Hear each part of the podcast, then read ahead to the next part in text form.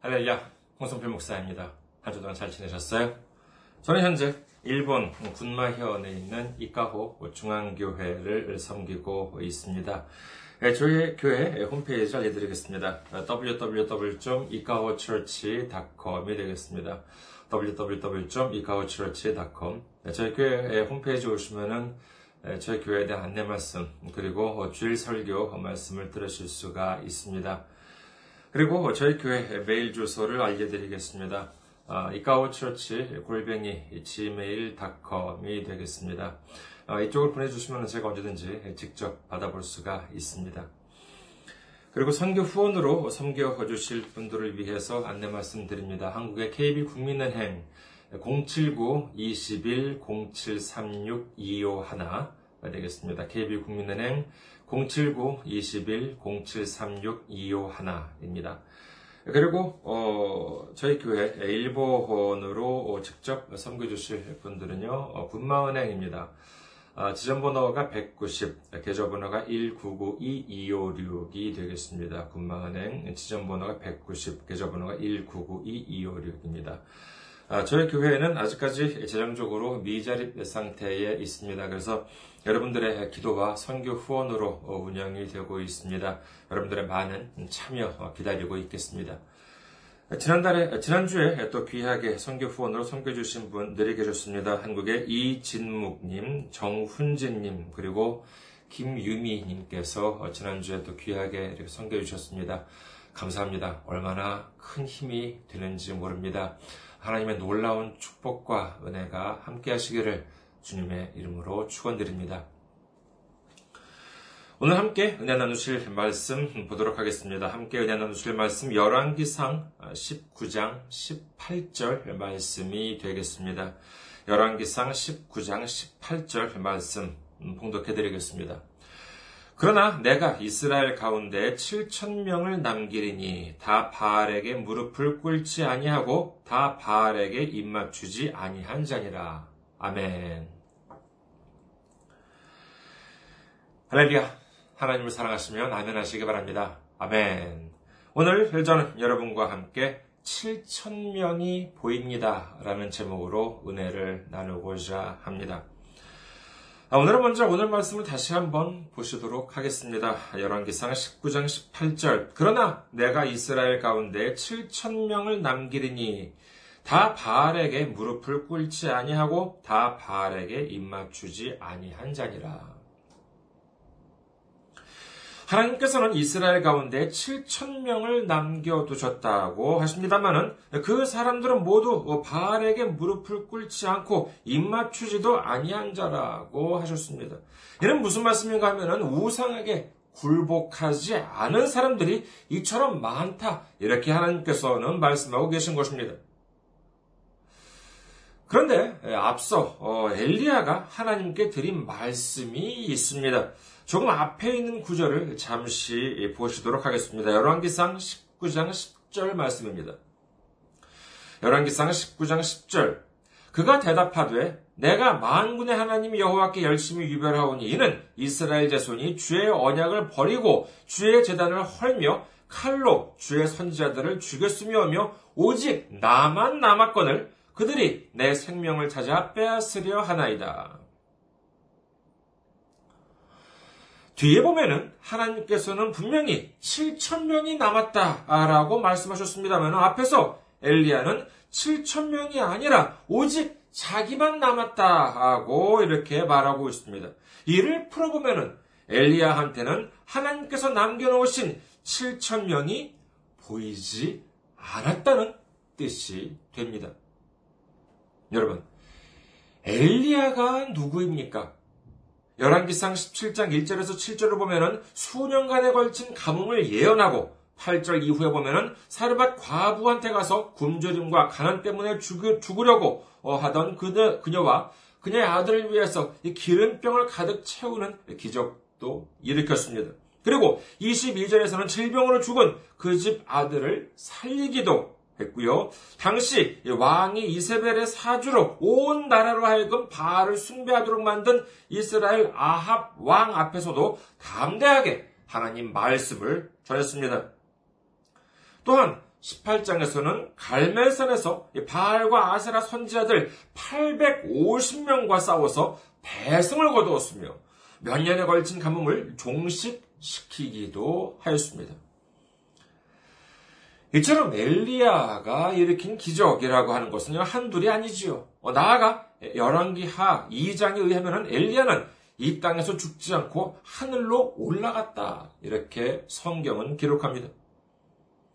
이처럼 하늘로 올라간 사람은 예수님을 제외하면 창세기 5장 24절에 등장하는 에녹과 그리고 이 엘리야 뿐입니다. 엘리야는 또한 신약에도 등장합니다. 마태복음 17장 1절에서 3절. 엿새 후에 예수께서 베드로와 야고보와 그 형제 요한을 데리시고 따로 높은 산에 올라가셨더니 그들 앞에서 변형되사 그 얼굴이 해같이 빛나며 옷이 빛과 같이 휘어졌더라. 그때 모세와 엘리야가 예수와 더불어 말하는 것이 그들에게 보이거늘. 이처럼 성경에 의하면 예수님께서 거룩한 모습으로 변화하셨을 때 모세와 엘리야가 등장했다고 성경은 기록합니다. 구약에 있어서의 그 많은 사람들은 등장합니다만 그 중에서도 이 모세와 엘리야의 위치는 대단히 상징적인 의미가 있습니다. 모세는 바로 율법의 대명사이자 이 엘리야는 선지자의 상징으로 나타났다고 할 수 있겠습니다.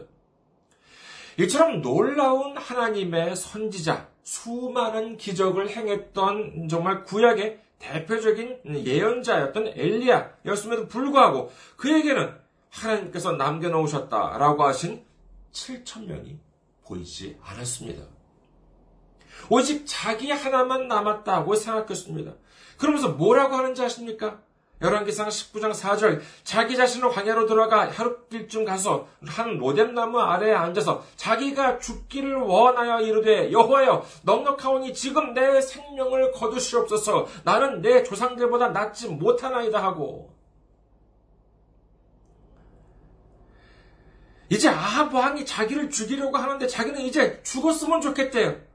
왜냐하면 갈멜산에서 대송을 거두었다는 사실을 이 왕비 이세벨이 알아차리고는 자기를 죽이려고 한다는 소식을 들었기 때문이라라고 한다는 것입니다.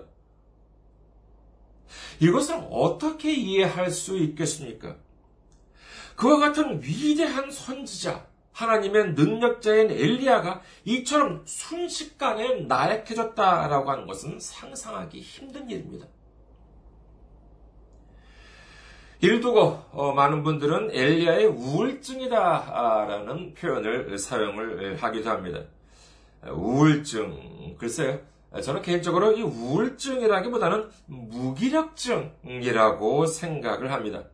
갑자기 모든 것을 포기하고 싶어지고, 갑자기 아무 일도 할 수 없을 것만 같아지고, 그저 이대로 쓰러지고, 넘어지고, 좌절할 것만 같은 그와 같은 상황이지요. 사실 이 엘리야한테는 죄송한 말씀입니다만은 우리한테는 한편으로 이 얼마나 이 위로가 되는 말씀인지 모릅니다. 우리도 그런 일 있잖아요. 인생을 살다 보면은 어, 뭐 이도 저도 어, 다 포기하고 싶어질 때가 왜 없겠습니까? 그러면서 드는 생각, 아 이거 내가 너무 믿음이 없어서 그런가? 너무 믿음이 약해서 그런가 하는 생각이 들 때도 있습니다. 그런데 오늘 성경 말씀에 보면 어떻습니까? 그 위대한 선지자 엘리야도 이처럼 우울증, 무기력증을 알았던 것입니다.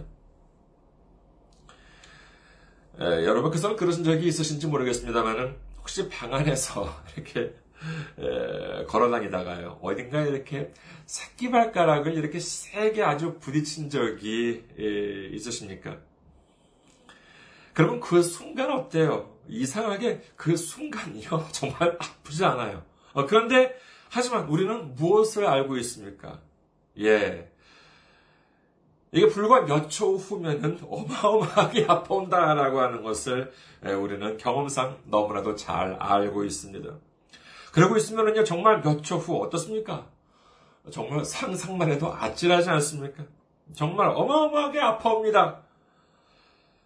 그렇다면요, 여러분 하나 질문을 해보겠습니다.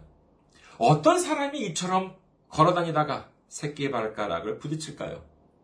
좀 못 배운 사람이 그렇습니까? 믿음이 약한 사람이요? 그러면 반대로, 뭐 박사학위 받은 사람들은 이런 경험이 없을까요? 믿음이 좋은 분은 새끼발가락을 부딪힌 적이 없을까요? 아니에요. 다 있습니다. 그러면은 이렇게 부딪혔을 때 믿음이 약한 사람은 아파서 어쩔 줄 몰라 하고 믿음이 좋은 사람은 뭐 있는 힘을 다해서 그냥 새끼 발가락을 막 부딪혔을 때에도 거룩하게 주여 이렇습니까? 아니에요. 똑같이 아픕니다. 많이 배운 사람이나 조금 배운 사람이나 믿음이 약한 사람이나 믿음이 좋은 사람이나 발가락을 부딪히면 똑같이 아파요. 정말 아야 아야 하면서 깡충깡충 뛸 정도로 아픕니다. 사실 또한 또 이렇게 또 아야 아야 하면서 또 아파야지만 그나마 좀 덜 아픈 것 같이 느껴집니다. 다른 예를 한번 들어볼까요? 여러분 소면 같은 거, 어, 요즘, 요즘 이제 여름이고 그러니까 이제 많이 드실 겁니다. 그러면은 거기 안에 예, 그 쯔유라고 하는데 이렇게 간장 소스를 이렇게 넣죠. 그래가지고 이제 보통 많은 분들이 이제 예, 무도 이제 갈아서 넣기도 하지만은 와사비를 이렇게 짜서 이렇게 넣습니다. 그러면 와사비를 넣어서 이렇게 잘 저어서 잘 녹아야지만 되는데, 근데 사실 이 그 소스 자체가 차갑기 때문에 이 와사비가 이렇게 잘 녹지 않습니다. 네, 그럴 때 이런 경험이 혹시 있으신지 모르겠습니다. 딱 이렇게 먹으니까는 어, 좀 싱거운 것 같아요. 와사비가 좀 모자란 것 같아요. 그래가지고 좀 와사비를 좀 더 넣었어요. 그런데 아이고 이걸 어쩌면 좋아요. 제대로 녹지 않은 와사비 덩어리가 입으로 들어오면은 어떻게 됩니까? 날기 나죠. 정말 어떻게 해야 할지 모릅니다. 그럼 그럴 때 많이 배운 사람이나 믿음이 좋은 사람은 아, 주여. 이러면서 그 괴로움을 느끼질 못하나요?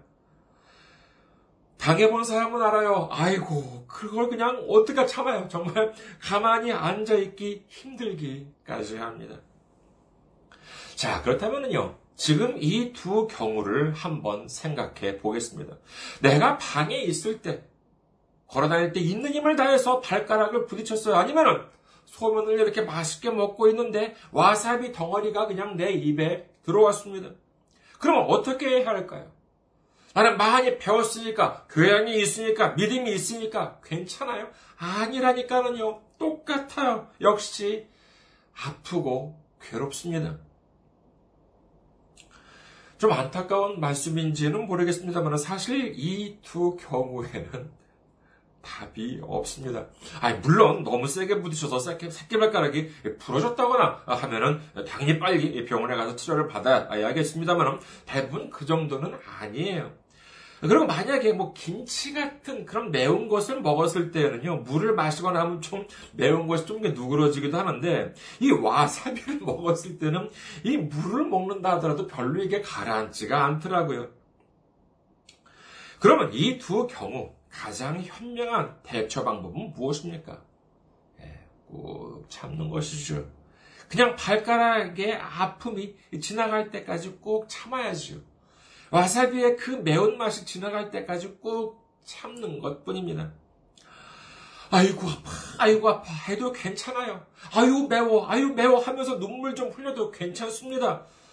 만약에 똑같은 경우를 당했다고 한다면요, 뭐 정확하게 자세히 성경의 기록은 없습니다만 분명 하나님의 사람 엘리야도 아파했을 것이요 와사비를 만약에 큰 덩어리를 먹었다면 눈물을 흘리면서 매워했을 것입니다.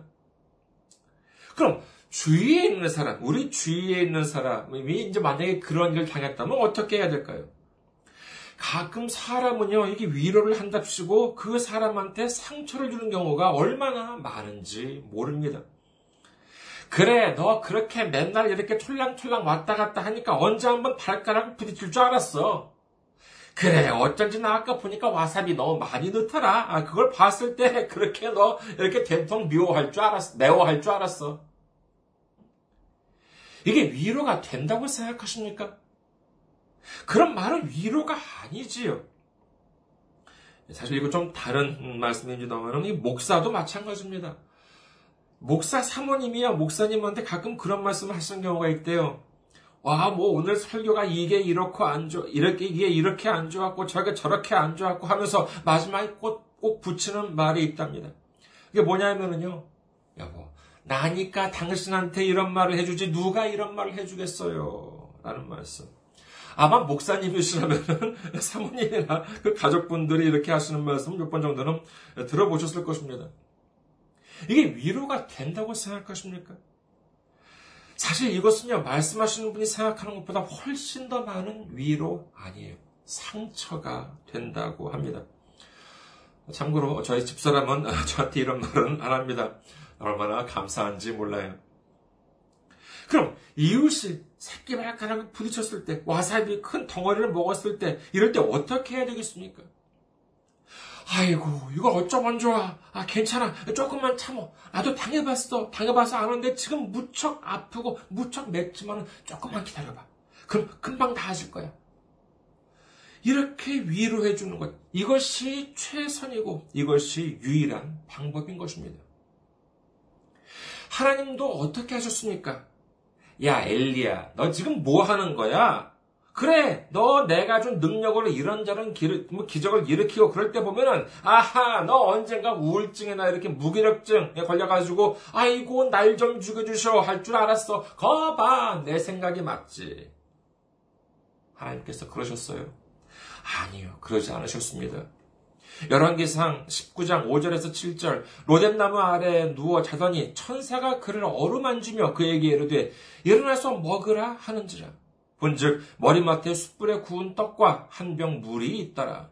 이에 먹고 마시고 다시 누웠더니 여호와의 천사가 또다시 와서 어루만지며 이르되 일어나 먹으라. 네가 갈 길을 다 가지 못할까 하노라 하는지라. 참 얼마나 자비로운 하나님이신지 모릅니다. 천하의 대선지자 이 엘리야가 나무 아래 쪼그리고 이렇게 자고 있으니까 천사가 그에게 와서 발길로 걷어 차더래요? 아니에요. 어루만지더라는 것입니다. 그러면서 얘야 일어나 어서 먹어. 그리고 숯불에 구운 떡과 물을 주시더래요. 떡만 주면 또 취할까봐 물까지 이렇게 주시더라는 것입니다. 그러니까 그걸 받아 먹고 또 잤대요. 그러니까 하나님께서 또 시계를 보고 아이고 얘가 또 이제 배가 고플 시간이네. 이렇게 해가지고 또 오셔서 얼음만 주면서 얘야 이거 먹어. 그러면서 먹을 것, 그다음에 것을 주시면서 이걸 먹고 기운 차려. 네가 해야 할 일이 아직 남았잖아. 괜찮으니까 자 어서 먹고 힘을 내보자. 이렇게 다정하게 말씀해주고 계신 것입니다. 하나님이 달리 사랑의 하나님이 아니세요. 이러니까 사랑의 하나님이신 것이지요. 세상에서도 이거 상담자가 상담을 할 때 보면은 좀 경력이 경험이 좀 부족한 상담자는요 상대방 이야기를 듣고 난 다음에 아니 어떻게 그럴 수가 있습니까?라고 한답니다. 반면에 아주 좀 경험이 많고 능숙한 상담자는요 상대방의 말을 듣고 이 시르이 빠진 상대방한테 괜찮습니다. 그럴 수 있습니다. 사람이 살다 보면 충분히 그럴 수 있습니다. 이렇게 말을 해준다는 것입니다. 그러면 그 말을 듣는 사람은요, 이 말 한마디에 얼마나 큰 위로를 받는지 모른대요.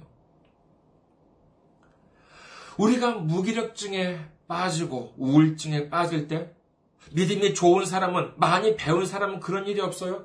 아니에요. 내가 모자라서가 아니에요. 내가 부족해서가 아니에요. 그런 사람들도 똑같이 그런 일을 겪습니다. 많이 배운 사람도 마찬가지입니다. 믿음이 많은 사람도 마찬가지예요. 엘리야도 자기 하나밖에 안 남은 줄 알았어요. 다 죽고 혼자만 남은 줄 알았다는 것입니다. 이럴 때는 어떻게 했습니까? 예, 잠시 쉬었습니다. 잘 먹고 잘 자는 것이 최고입니다. 이게 바로 성경적인 치료 방법이에요. 그렇잖아요. 엘리야도 겪었던 일입니다. 괜찮습니다. 조금 있으면 지나갑니다. 그러면 이 상황, 이 상황을 우리가 인내하면서 극복하기 위해서는 어떻게 해야 할까요? 그냥 가만히 있으면 힘이 빠질 수가 있습니다. 체력이 떨어져 가죠. 이때 우리가 해야 할 일, 해야 할 일을 간단히 세 가지로 정리를 해보도록 하겠습니다. 이 비유는 우리가 어, 식물, 이렇게 풀, 풀리는 나무 같은 식물을 예로 들어보면 알기 쉽습니다. 식물이 자라기 위해서는 첫째로 이렇게 태양을 바라보아야 합니다. 우리는 예수님의 십자가를 바라보아야 하는 것입니다. 예수님이야말로 우리를 회복시켜 주시고, 예수님이야말로 우리를 치유해 주시고, 예수님이야말로 우리를 일으켜 주신다는 믿음, 이것이 우리의 믿음의 시작이요, 믿음의 끝인 줄 믿으시기를 주님의 이름으로 축원합니다. 히브리서 12장 2절 믿음의 주여 또 온전하게 하시는 이인 예수를 바라보자. 그는 그 앞에 있는 기쁨을 위하여 십자가를 참으사 부끄러움을 개의치 아니하시더니 하나님 보좌 우편에 앉으셨느니라. 우리를 온전하게 해주시는 주님, 우리를 회복시켜 주시는 주님을 바라보는 것이야말로 우리의 믿음인 것입니다. 우리는 예수님을 바라보아야 합니다. 기쁠 때라도 슬플 때라도 우리는 예수님을 바라보아야 합니다. 그것이야말로 우리에게 최선이자 유일한 해답이기 때문인 줄 믿으시기를 주님의 이름으로 축원합니다. 둘째로 식물이 자라기 위해서 필요한 것은 이 영양분을 흡수하는 일입니다. 우리가 흡수해야 하는 것은 무엇입니까? 그렇습니다. 바로 하나님의 말씀, 성경 말씀을 흡수해야 하는 것입니다. 성경 말씀 없이 하나님만 바라본다는 것은 마치 학생이 수업에 들어가서 귀를 막고 선생님만 바라보는 것과 마찬가지입니다.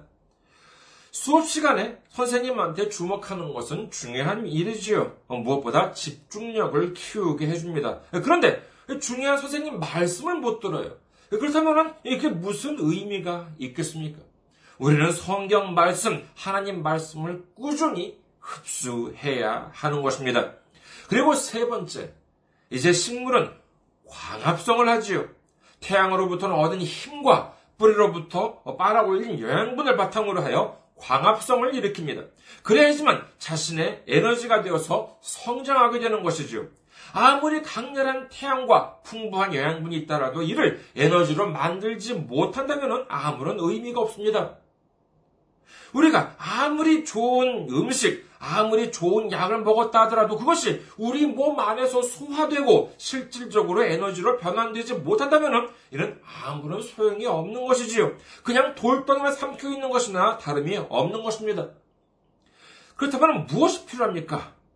그렇습니다.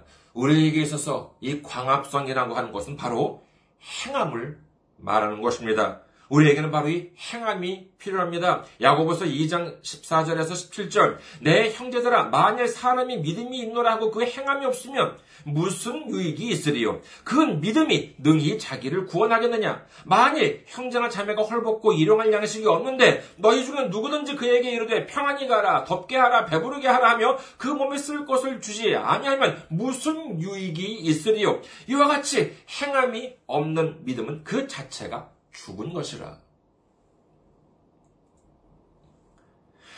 하나님을 바라보고 하나님 말씀을 흡수해서 이를 우리의 에너지로 만들어야 합니다. 이것이 바로 행함인 것입니다. 우리가 하나님을 바라보고 하나님 말씀을 흡수합니다. 교회에서 예배를 드립니다. 하나님 말씀으로 은혜를 나눕니다. 성경을 읽음으로써 은혜를 받습니다. 주님의 마음을 깨닫습니다. 그런데 행함이 없다고 생각해 보십시오. 예수님을 믿는다면서 성경 말씀을 본다면서 꼬박꼬박 교회에 나간다면서 11조 감사함금을 바친다면서 바깥에서 그 사람이 살아가는 모습은 안 믿는 사람보다 더 야박하고 더 배려심도 어, 관용도 없다면 어떻게 되겠습니까? 그것이야말로 곧 죽은 믿음이라고 성경은 말씀하고 계신 것입니다. 이 세 가지는 하나라도 빠져서는 안 됩니다. 바라보는 것만으로도 부족합니다. 미, 미, 마, 말씀을 흡수하는 것만으로도 부족합니다. 행함만으로도 부족합니다. 이 세 가지가 하나로 뭉쳤을 때 어떤 일이 일어납니까? 그 전까지는 나 혼자인 줄 알았는데, 내 주위에는 아무도 없는 줄 알았는데, 주님을 바라보고, 주님의 말씀으로 무장하고, 주님의 말씀으로 행함을 하기 시작하면 어떤 일이 일어납니까? 그렇습니다. 바로 7천 명이 보이게 되는 줄 믿으시기를 주님의 이름으로 축원합니다. 우울증과 무기력증을 물리칠 수 있는 강한 믿음의 군대로 일어설 수 있다는 것을 믿으시는 여러분 되시기를 주님의 이름으로 축원합니다. 힘드십니까? 외로우십니까? 괜찮습니다. 여러분이 부족해서 그런 것이 아닙니다. 엘리야도 그랬는데 어찌 우리 여러분들, 우리를 탓할 수가 있겠습니까? 하지만 그 우울증, 무기력증, 이는 물리칠 수가 있습니다. 견뎌낼 수가 있습니다. 믿음과 말씀과 행함으로 인해서 우리는 이겨낼 수가 있는 것입니다. 조금만 인내하면 모든 것이 지나갑니다. 우리는 희망을 가질 수가 있는 것입니다. 요즘 한참 뜨고 있는 음, 스타나 연예인들을 보면은 어떻습니까? 얼마 전에도 뉴스 보니까는 BTS 방탄소년단이 나오더라고요. 트와이스도 대단하죠. 어, 한국이나 일본만이 아니라 뭐 세계적으로 대단한 선풍을 일으키고 있는 것 같습니다. 아, 그런데 말입니다. 그 연예인들, 스타들을 보고 있으면은요. 좀 제가 알아보니까는요. BTS 방탄소년단이 데뷔한 것은 2013년이라고 해요. 그리고 트와이스가 데뷔한 것은 2015년이더라고요. 지금이 2019년이니까는 어, 한 5, 6년 전이라고 어, 뭐 2013년이면 한 6년 그리고 2015년이라고 한다면 뭐 아직 3년 정도, 3, 4년 정도밖에 안 됐다라고 할 수 있겠죠. 그러니까 지금은 그렇게 많은 사람들의 주목을 받고 있긴 하지만 적어도 5, 6년 전까지만 해도 아무도 모르는 사람들이었습니다. 이사야 52장 13절 보라 내 종이 형통하리니 받들어 높이 들려서 지극히 존귀하게 되리라. 2, 3년 뒤, 5, 6년 뒤 또는 7, 8년 뒤에 세상 사람들은 새롭게 떠오르는 믿음의 용사, 하나님의 능력으로 떠오르는 믿음의 사람을 보게 될 것입니다. 그 주인공이 바로 우리, 이 지금 이렇게 동영상을 바라보고 팟캐스트나 음성으로 저의 말씀을 듣고 계신 여러분이 되시기를 주님의 이름으로 축원합니다. 우리 모두 주님을 바라보고 주님의 말씀을 흡수하여 이를 행함으로 말미암아 주님께서 예비해 주신 놀라운 축복, 넘치는 축복을 받으시는 여러분 되시기를 주님의 이름으로 축원합니다. 감사합니다. 항상 승리하시고 건강한 모습으로 다음 주에 뵙겠습니다.